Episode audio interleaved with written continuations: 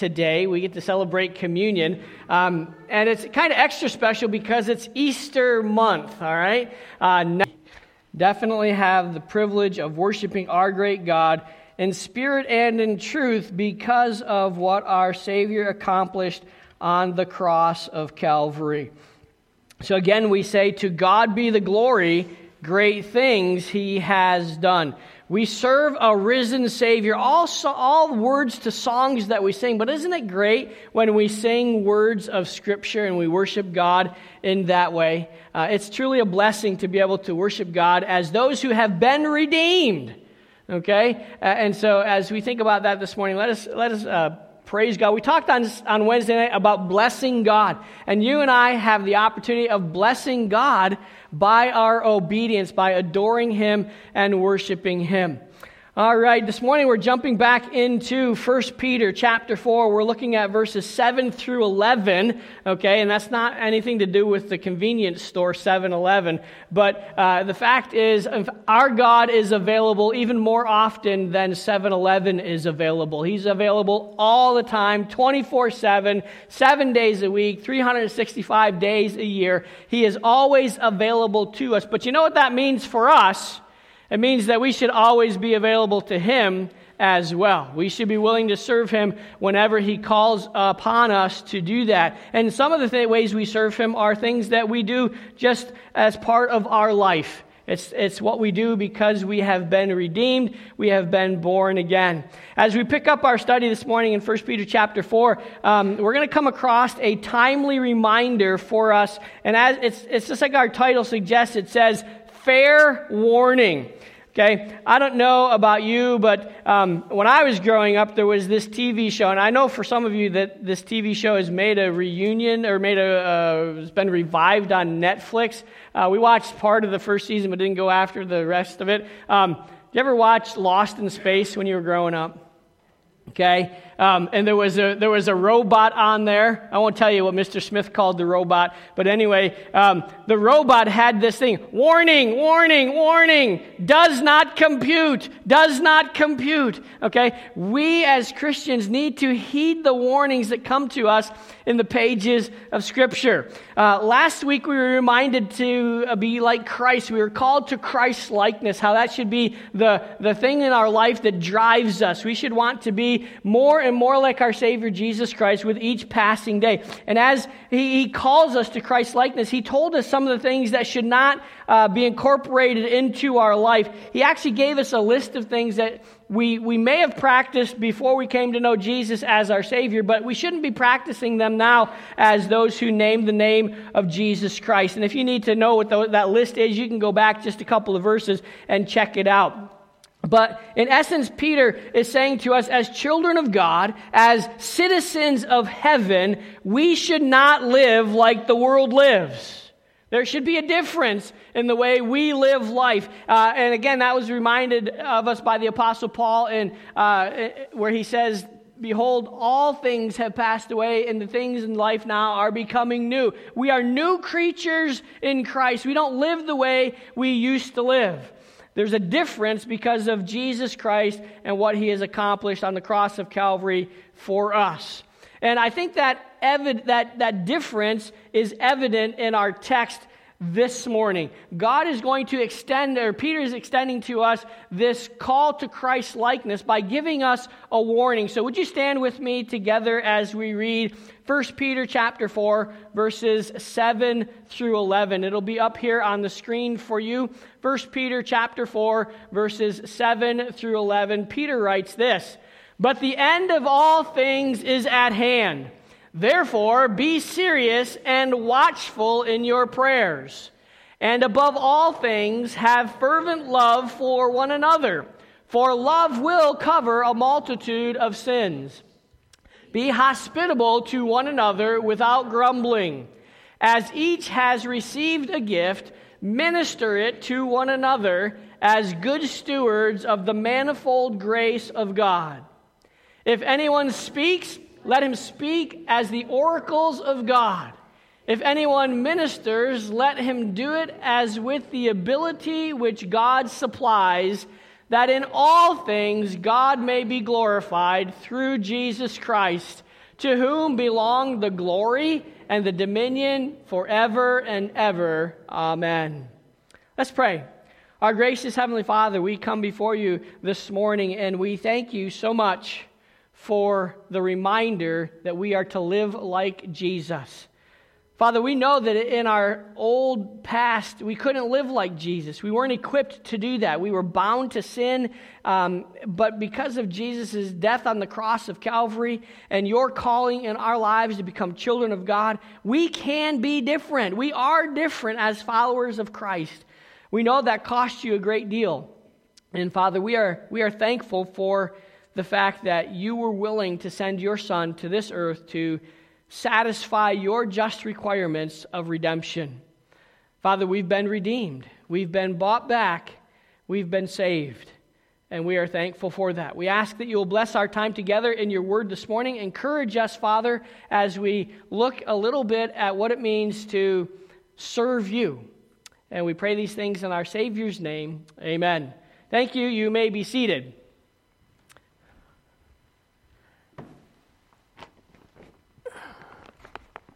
Don't you love illustrations? I like illustrations. I just hope that you don't remember the illustrations over the truth of God's Word. Okay? As we think about this morning, this fair warning, I brought something uh, to remind us of the idea of a warning. Uh, this, this came up, in fact, last week uh, when we were talking with Rick about uh, his testimony, which he's going to share after the, the sermon this morning for membership. Um, we were talking about something. I don't know if the guys remember it. Uh, I think Mark said he wished he stopped seeing that guy on TV. Um, you know, the guy that talks about my pillow. Okay? This, I, brought, I brought my pillow, and it's actually a my pillow with me this morning. Um, and my, I brought this not, not because we're going to sleep during the sermon or anything like that. Um, I was going to throw it at Paul, but he's not here this morning. But then I thought maybe if I threw it at Paul, uh, sitting in that comfy chair, he might not uh, he might not last through the sermon. So, Paul, wake up, okay? All right, but I brought something with me this morning, um, and, and it's not so much the My Pillow, because, you know, I, I said to the guys last week, you know, my wife loves her My Pillow. Um, me, I'm not so sure. I mean, I, we've had them for a couple of years now. Uh, this, is a, this was a, something that a friend gave us, so it's not either hers nor mine. Um, it's just an extra one we have. But my My Pillow, um, it just kind of goes flat in the middle of the night. And I wake up and there's this big dent in my pillow where my head is, and I don't know that I've had a good night's sleep, contrary to what, um, uh, whatever, I can't remember his name now, even what it is. But anyway, um, what I want to bring your attention to is this thing on the pillow here. It says, don't remove. Uh, the, in fact, there's a picture of it up there on the screen. It says, under penalty of law, this tag not to be removed except by the consumer. I saw, I remember seeing this first when I was just, I don't know, probably seven, eight years old. I thought, what in the world is that saying? And you know what? I have to be honest with you. I'm not sure I understand it any more today than I did when I was seven years old. Why is this thing even on here? But anyway, it's a warning. Um, I, there's another warning that we often see in almost everyday life. Uh, the picture is there. Uh, uh, anybody familiar with California Proposition 65? It pretty much says you can't live life. Okay? That's really what that proposition is all about because almost every product you buy says it, this product or the contents of this product is known by the state of California to cause cancer. I have, every time I see that, I chuckle and I think to myself, Oh my goodness, where do we come up with these kinds of thing, these kinds of things? It's just crazy. Um, you find it on everything just about, and I and I just uh, I don't understand all of those silly warnings. Okay, um, I love the memes that come up. Uh, if you're a certain age and it says you drank from a water hose, you rode in the back of a pickup truck, and you did all these uh, what the world would call today crazy things, and yet we we survived. We're alive to tell it and, and we're living, some of us are living longer than uh, ever before, in spite of all the warnings. But can I tell you this morning, we're going to look at a genuine warning that we need to take seriously, a warning that comes from the pages of Scripture.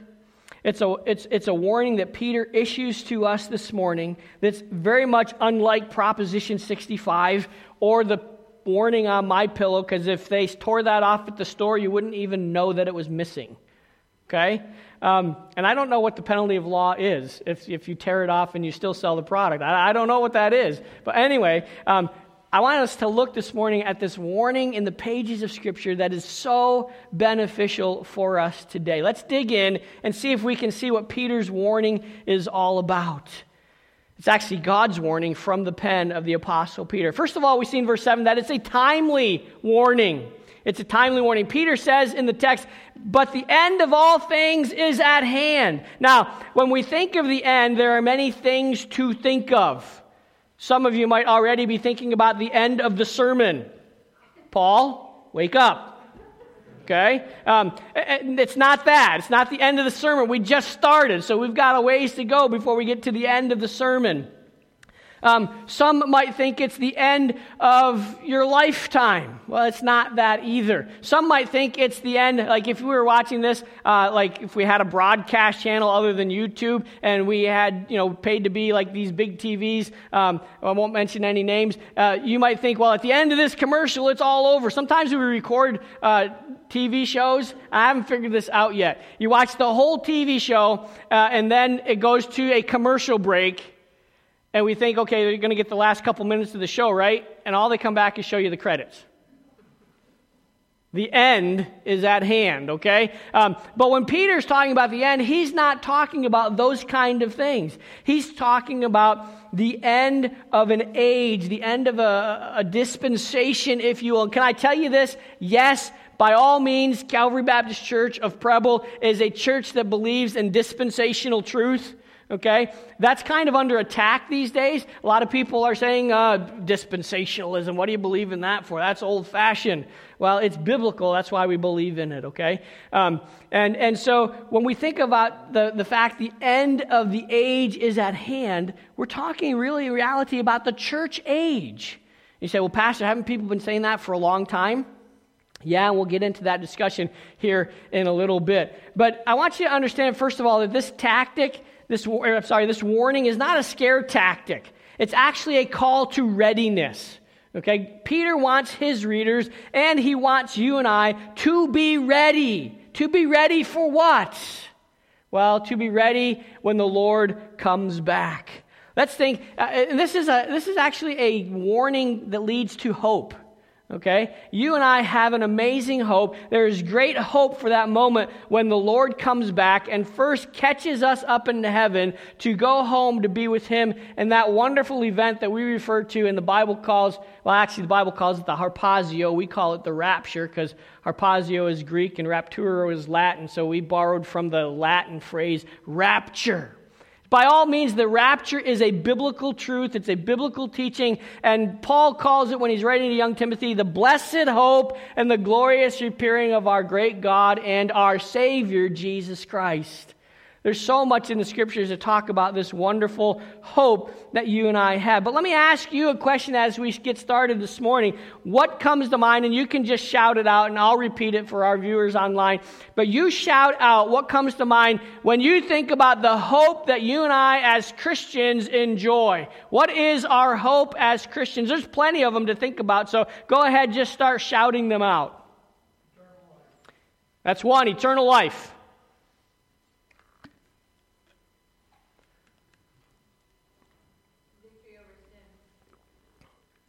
Victory over sin. I've got about four or five things listed here, and we could, we could go on beyond that, but we've got two of them. What else do we have as a hope for a Christian? Being with Christ in heaven. That's a promise that He made to us. Yes.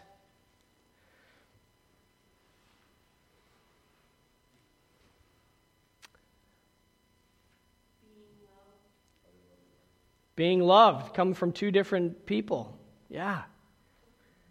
The love of God has been poured out in our lives, demonstrated, as Romans 5 says, through Jesus Christ. God demonstrated his love toward us, and that while we were still sinners, Christ died for us. No greater love has a man than he lays down his life for his friends.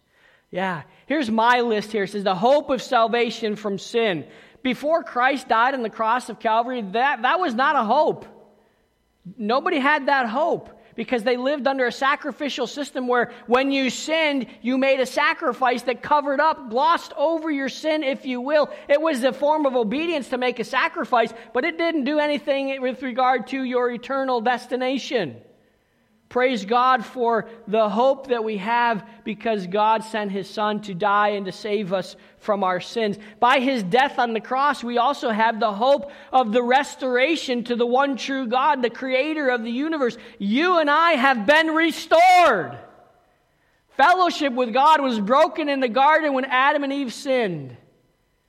But when Jesus died on the cross, he restored the hope of fellowship that you and I have. We mentioned the hope of eternal life in heaven with our Savior Jesus Christ and his Father. We have the hope of the here and now deliverance from sin. You and I don't have to live in sin because of what Christ accomplished on the cross of Calvary. When he announced as he was hanging on the cross, it is finished. He was talking about the stranglehold that Satan and sin had over mankind, and until that point in time was a strong and a tight stranglehold. But when Jesus died, he broke the grip of sin on mankind. To God be the glory. We have the hope in, in, in the fact that it's a living hope. Remember in chapter 1, Peter said, According to his abundant mercy, he has begotten us again to a living hope through the resurrection of Jesus Christ from the dead, to an inheritance that is incorruptible and undefiled, that does not fade away. Our hope is a living hope. It is based on the fact that Jesus Christ, who was once dead in a tomb, is now alive. He no longer suffers from the, from the wages of sin, which is death, but he is indeed alive. And it leads to an amazing inheritance, this hope does. This hope is that we will all become like Jesus Christ. And that's not a pie in the sky pipe dream. That's a reality. You and I will become like Jesus Christ.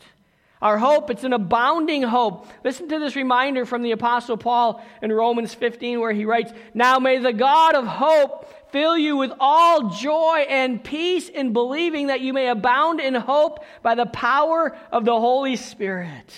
He's the God of hope who gives abounding hope through his Spirit, who now lives inside of us, those who have trusted Jesus Christ as our Savior. It's easy to see that this hope is a great hope, it's a blessed hope that we have. We sing those very words about this hope that God has given to us and poured out in our life. Let's take a look this morning about this hope that Peter is pointing us to. How can this hope help us be ready for the return of Christ? Well, I want to talk just for a few minutes about this return of Christ. You need to understand that this return of Christ is an imminent return. It's an any moment, can happen at any time return. The rapture of the church is the very next thing on the prophetic calendar. There is nothing that needs to happen prophetically for the rapture to happen. It could happen today. In fact, we say, even so, Lord Jesus, come quickly. Would you come today? Would you take us home to be with you for all of eternity? That's the hope, that's the prayer, that's the longing of believers today. Has been since Jesus ascended back into heaven and the angels descended and they asked the men of Galilee why they were standing there uh, gazing up into the sky, wondering what in the world was going on as they saw their Savior ascend into heaven and return to the right hand of the Father. And the angel said, This same Jesus which you have seen go into heaven you're standing looking up in the clouds, will come in like manner into the clouds and receive you to himself, that where he is, you may also be with him for all of eternity. Can I tell you this? That there are people who think that the rapture of the church is a fairy tale. There's people who think that it's not ever going to happen. There's people who think that the return of Jesus has already happened the second time. I don't know, but I can't see that as I look around our world today. I cannot see my Jesus reigning in a world like we have today. Where is the hope if Jesus is on the throne? It's not here. We're plagued by cancer and COVID. We're, we're plagued by racism and hatred, and it's just running rampant in our world today. If Jesus is on the throne, I don't see it. Jesus is coming back, and before he comes back to rule on the throne, he's coming back to catch us up, to take us home, to be with him for all of eternity. We've talked before about the second advent of Christ. We, we, we know the first advent. We celebrated at Christmas, right? He came as a babe in a manger, and he lived on this world, on this earth, his creation for 33 years. At the end of his life, he gave up his life. On the end of his life, he gave it up on the cross of Calvary. He was buried, he rose again, and he ascended back into heaven. That was the first advent of Jesus Christ. The Bible talks about a second advent, full of it in the Old Testament. For some reason, the, the religious leaders of the Jesus' day missed the two advents, even though it was, it was recorded in the pages of the Old Testament. You and I today, um, we are serving the Lord during the church age. And the church age is going to end with the rapture of the church. And when Jesus comes in the clouds, like he, like he left, he ascended in the clouds, he's going to come back into the clouds. The Bible says we will meet him in the air. He will receive us to himself. That means he doesn't come all the way to the earth, he receives us to himself. And then we go back to heaven. And while we're in heaven, there's some things that happen in heaven, and there's some things that happen here on earth. And can I tell you this? You don't want to be here when the things are being hap- when the things are happening on earth. You want to be in heaven because in heaven there's going to be a marriage supper of the Lamb. The church of Jesus Christ will become the bride of Jesus Christ. It will, it will come to its culmination. We will be married to Jesus for all of eternity. We'll spend it with Him. And at the end of that marriage supper of the Lamb and the judgment seat of Christ, all those things that must take place in heaven, we will come back. It won't matter to us how long it's been since we've been on the earth, but we will come back. And while we're in heaven, there's going to be what we call a seven year period on the earth. It's called a tribulation period. It's prophesied in the book of Revelation, clearly written out for our benefit so that we can use that to encourage others not to want to be here during that time. During that seven year period, God is going to pour his wrath out on the church. You, you want to hear, you want to talk about hell on earth? That's when it's going to be hell on earth. And I'm not using that phrase lightly or, or disregarding the seriousness of it. But when God pours his wrath out on the earth, you do not want to be here. And praise God, those of us who know Jesus as our Savior today won't be here. We will come back we will come back and we will reign with Jesus Christ for that thousand year period where all of the promises that were yet to be fulfilled to the nation of Israel will come to completion at that point in time. Jesus will literally reign from the throne of David.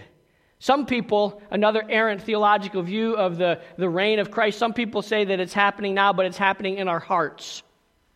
Okay? No, Jesus didn't promise the, the, the, the, land of Israel in their hearts.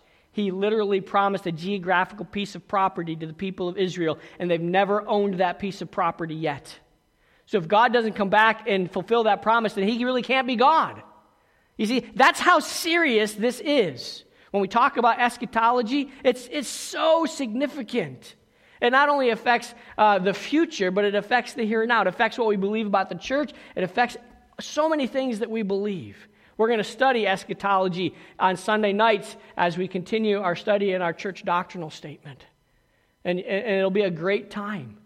We'll, we'll see and we'll begin to understand all these things that we're talking about in more detail. Jesus will reign.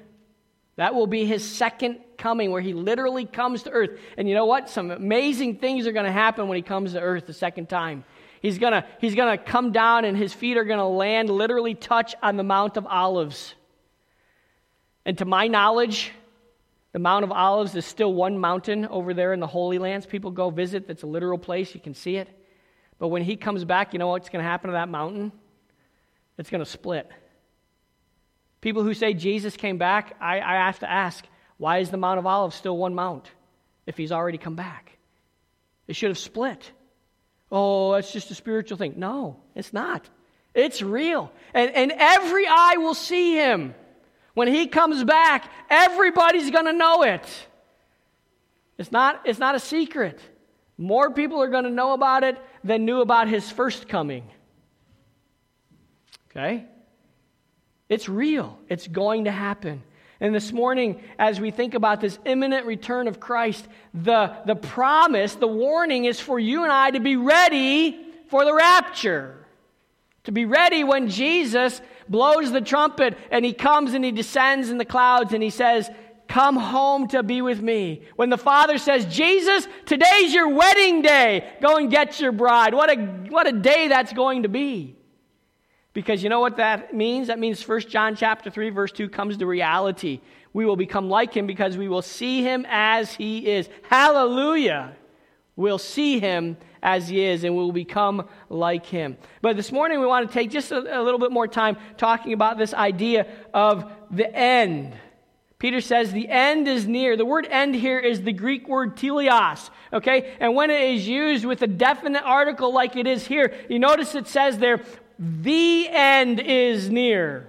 Okay, it doesn't just say an end or uh, uh, it, it, says the end. And when the Greek word has that definite article in there, um, it means an end or a goal or the limit of a person ceases to be what it was up to that point. You know what? When Jesus comes back to take us home to be with Him, who we are now at this point is going to cease.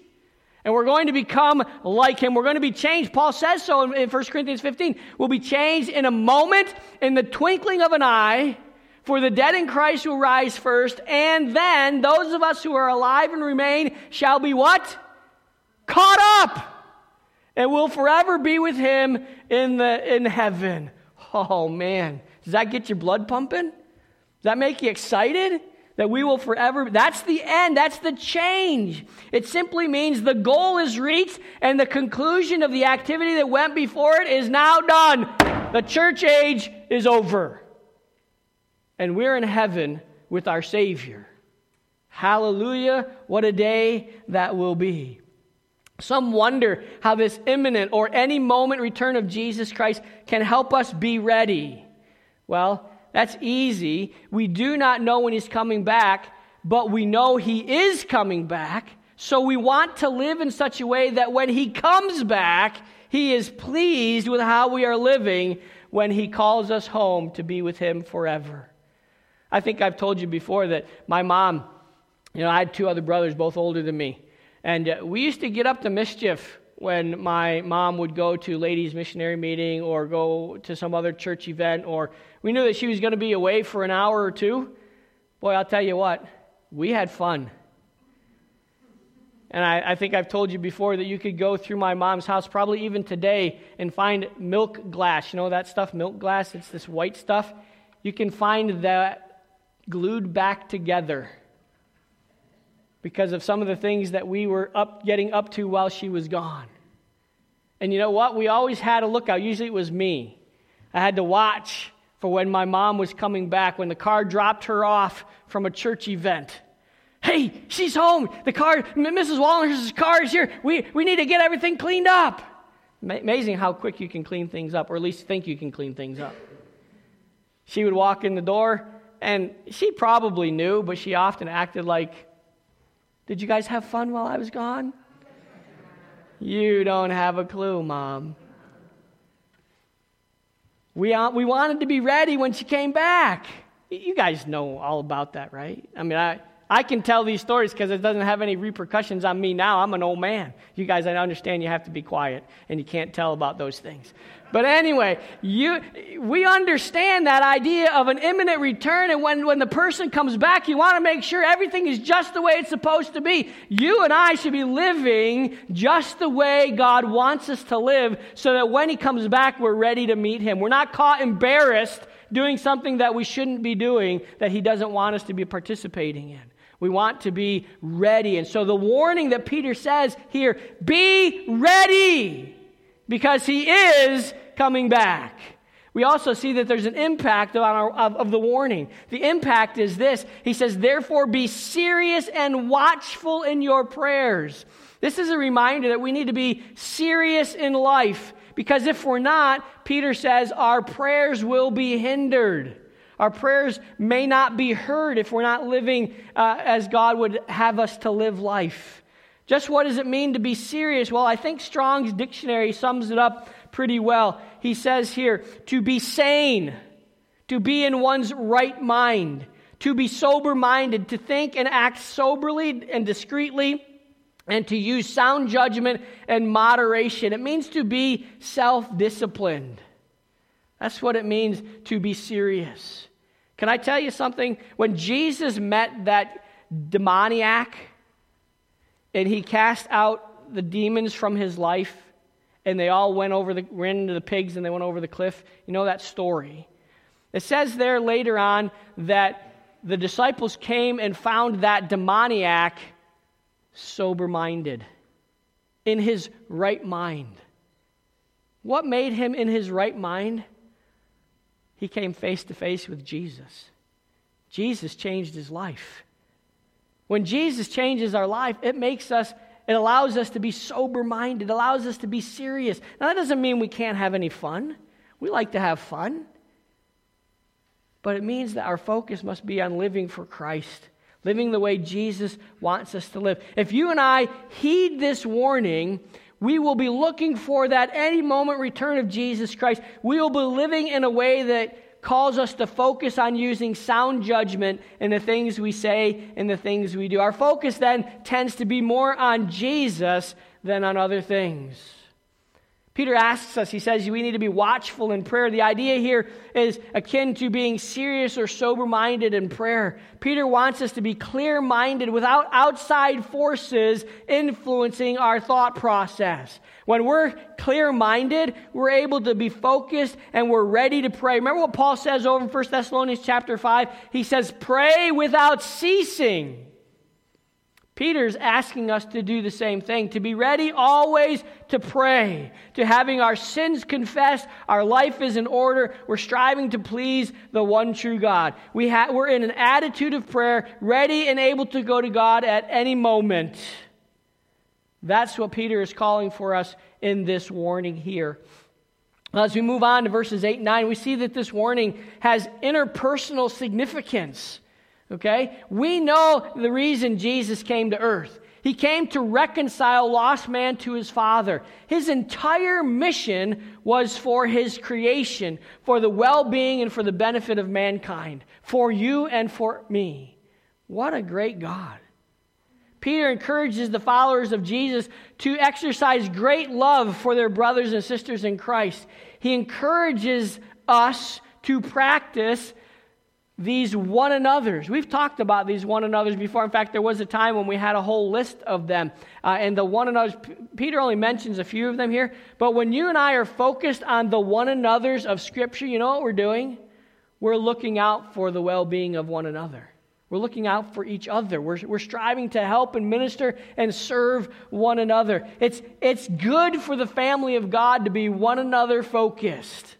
And that's what Peter's telling us. He talks about the importance of love here in, this, in these two verses, 8 and 9. He mentions love twice in verse 8. He says it's the most important thing that you and I can do for each other. And above all things, he says, above all things, have fervent love for one another. Because love covers a multitude of sins. Now, the love here, it's an interesting kind of love. We might think that it's the, the kind of love that we would call brotherly love, where we love one another uh, and, and we just were friendly with one another. But that's not the kind of love that he commands us to here. He commands us to that kind of agape love. It, we see here there's an intensifier before the word love. You see that intensifier? It says, have what kind of love? Fervent love.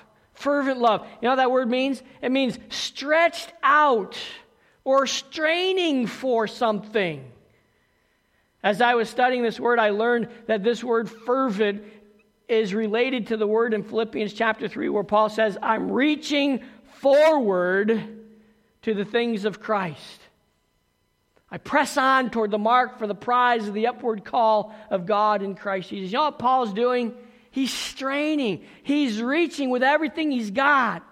It's kind of like the picture of a guy who runs a relay race. You've seen them, right? And when they hand off the baton, the guy who is running, most of the pressure is on the guy who's, who's going to hand off the baton, not the recipient of the baton because the hander off of the baton, he's running in full stride, and the other guy, he's just kind of stri- starting off. So that makes it a little difficult. But the goal is to, when you both are in full stride, to hand off that baton. And so the guy who's running with the baton in his hand, he's running, and as he, he comes forward on this step, he's reaching and he's straining and he's trying to get out there with every little bit of effort that he has to put that baton in the other guy's hand so he can run without having a, a dropped baton because that blows the race. Your race is done if you drop the baton.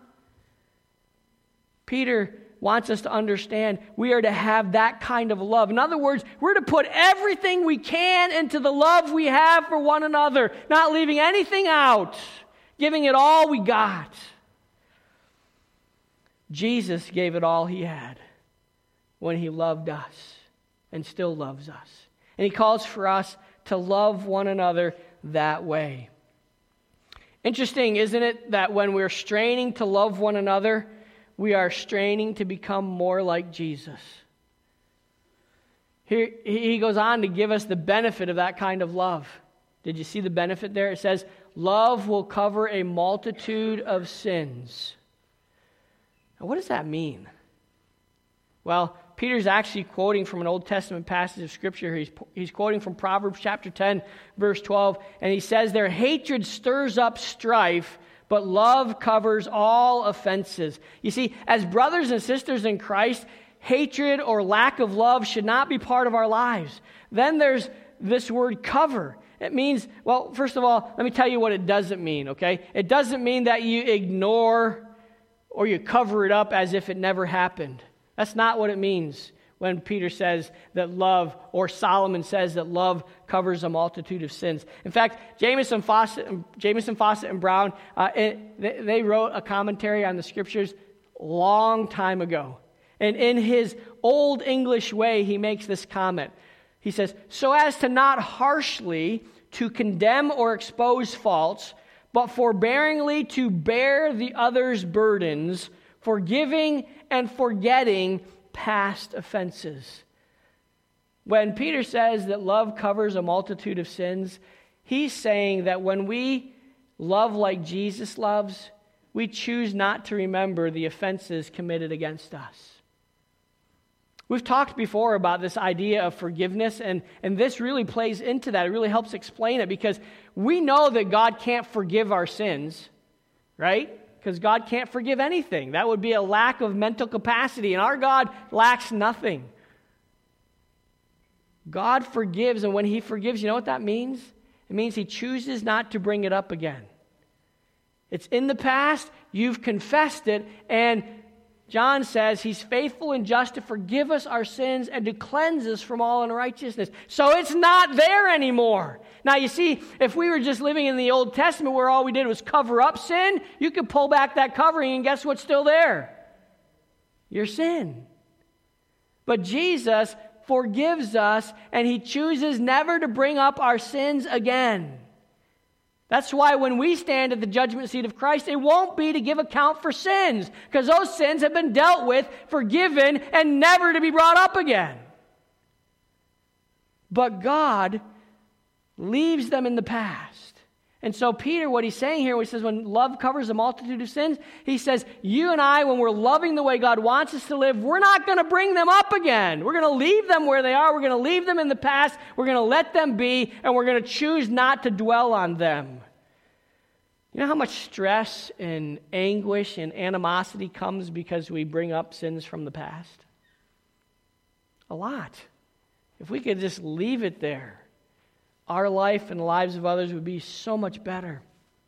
This is a pretty amazing truth that we, we need to incorporate into our lives. And it's easy to let feelings and opinions get in the way of this kind of love. That's probably why Peter uses the word strain, because it's not easy. You, have to put a lot into it. Um, and so, as we think about those amazing thoughts, we want to remember that we are not to bring up the things that we say we've forgiven one another for in the past. So, not only do we look at this importance of love, but we also see imparting love. As a child of God, we are supposed to love others. Peter says that we're supposed to be hospitable. You see, most people, whether they're Christians or not, they tell you that love is the most important thing about Christianity. Have you heard that before? Well, and it is. Because God sent his son because what does John 3:16 say? For God so loved the world that he gave his only begotten son that whosoever believes in him should not perish but have everlasting life. Romans 5:8 but God demonstrated his love toward us and that while we were sinners Christ died for us.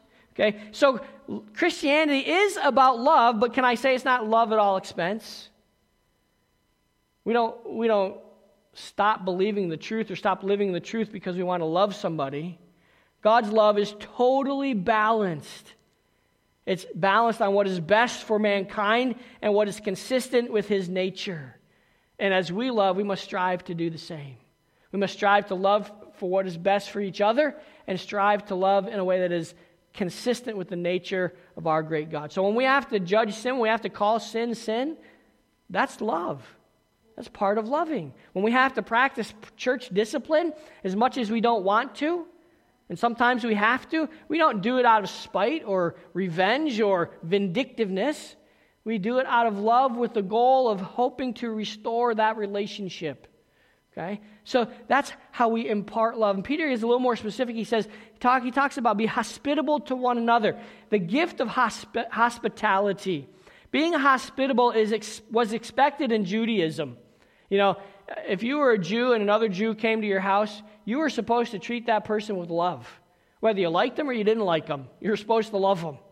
Okay? That's also expected in Christianity.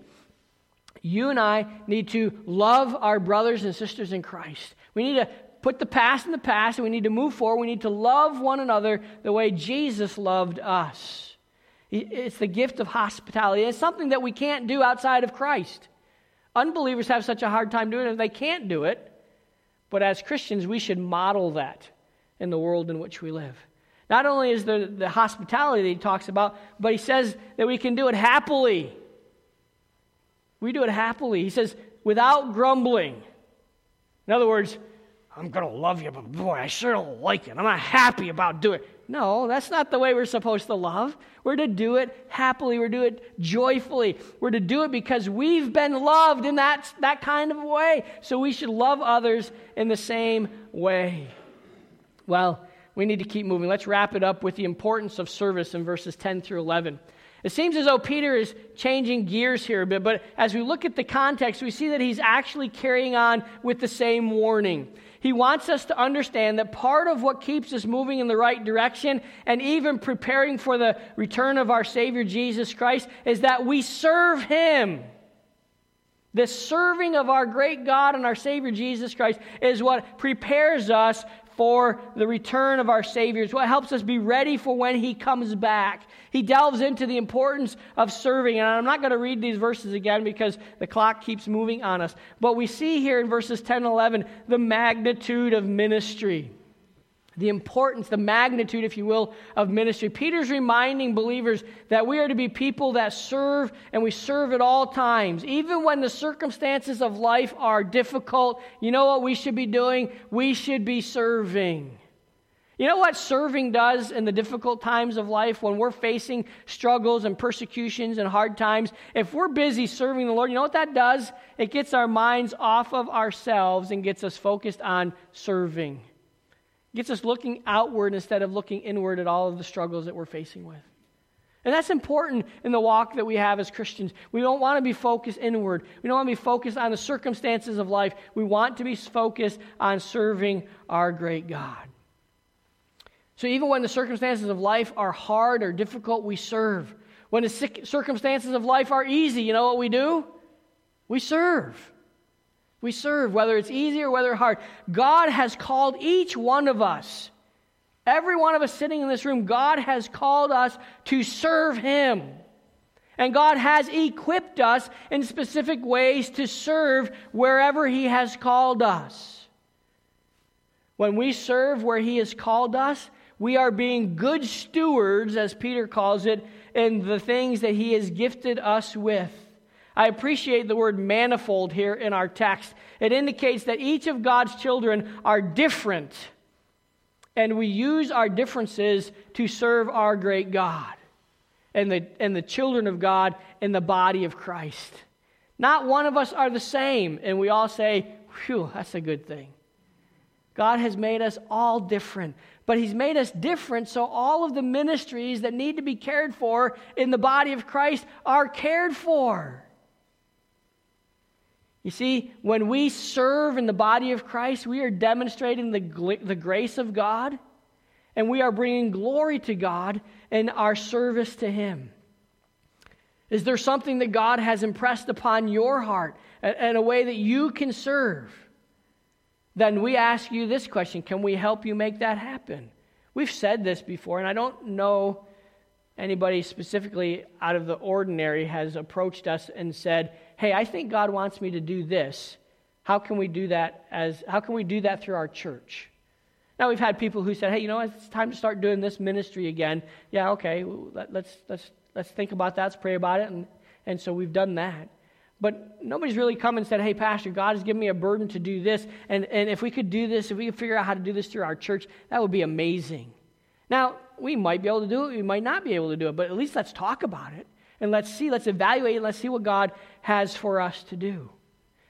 You see, serving one another is key in preparing for the Lord's return.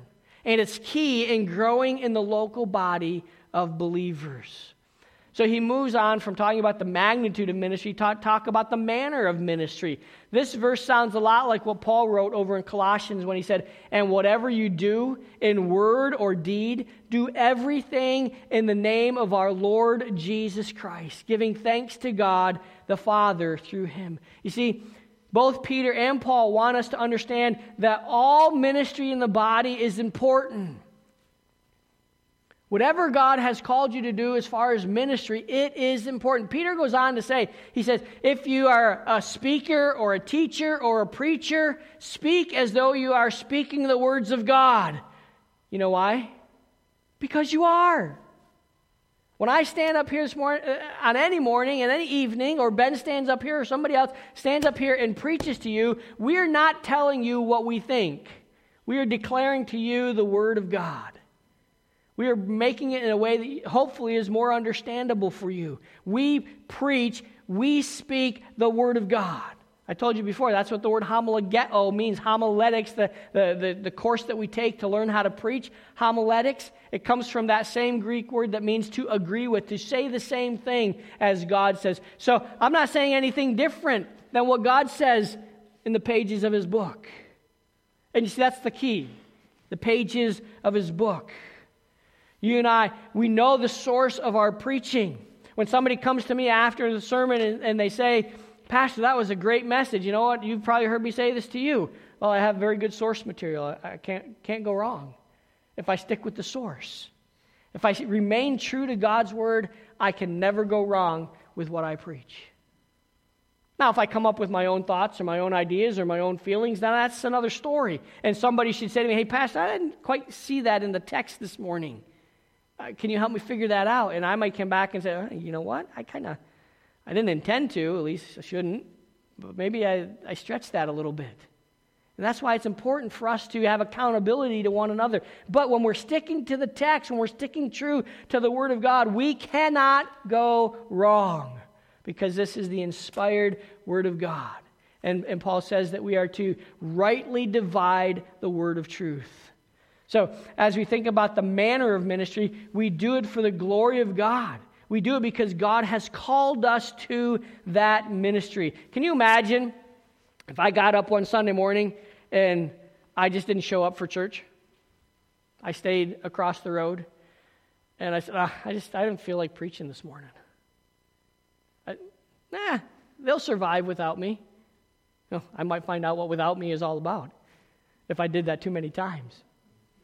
Now, there have been times, I think once, when I Actually, my wife called Ben and, and said, Hey, Pastor can't preach this morning because his mom needs to go to the hospital. And, and, and Ben stepped up. That wasn't a, I don't feel like doing it kind of a thing. When God calls us to ministry, that's what we're to do. We minister. We do what God has laid upon our heart to do, what God has impressed us to do. And he goes on, and he, he's not just talking about preaching and teaching and speaking. He says, if you're involved in other ministries, whatever it is that you are doing, he's very clear. If you're doing some other kind of ministry that's not speaking, can I tell you this? It's no less important. Ministry is ministry. We're doing it for God, we're doing it for God. There's not classifications like this is the most important, this is the least important, and everything falls in between. It's not the way it works. Paul, Peter says, whatever you're doing, you do it for God's honor and for God's glory. Right there in verse 10, if you don't believe me, he says, or verse 11, if anyone speaks, let him speak as the oracle of God. If anyone ministers, let him do it as with the ability which God supplies. You know what? God has given you the strength, the wisdom, uh, the desire to do whatever it is He's called you to do in ministry. So do it. Maybe it's serving a spaghetti dinner. You know what? This church made an impact on his community that night. People were impressed because we had prayed about it, we had thought about it, it was well organized, and it went off for the honor and the glory of God because everybody worked together. That's a ministry. We've got some other ideas that we want to do to minister to one another and minister in our community, but it's going to take all of us coming together to make it happen. We do it to the, the glory of God because God has given us the ability. You know, sometimes I'll say, either in our leadership team or to my wife, hey, I think, I think maybe we should do something like this. And my initial idea, eh, might be good, might not be good.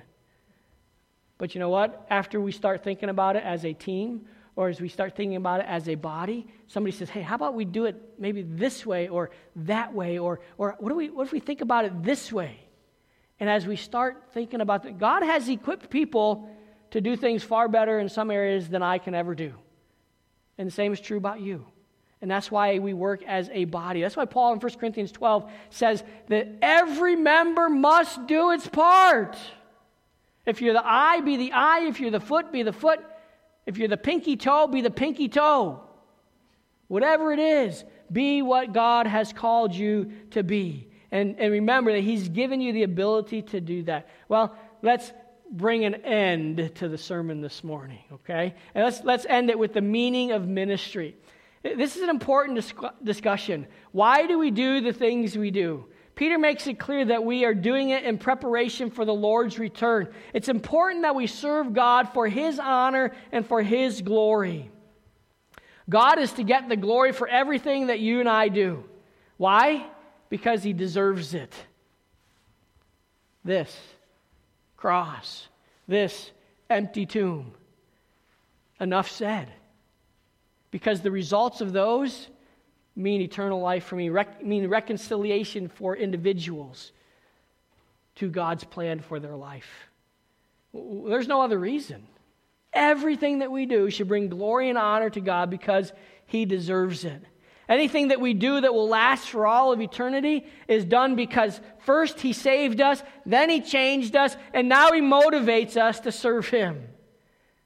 And we can end by saying, To God be the glory, not just in us, but through us as well. To God be the glory. Great things He does.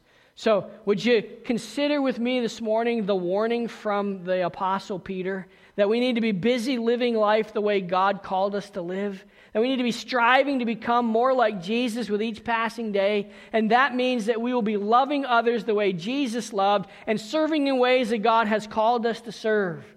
It means putting others first and remaining faithful over the long haul, faithful in the long run.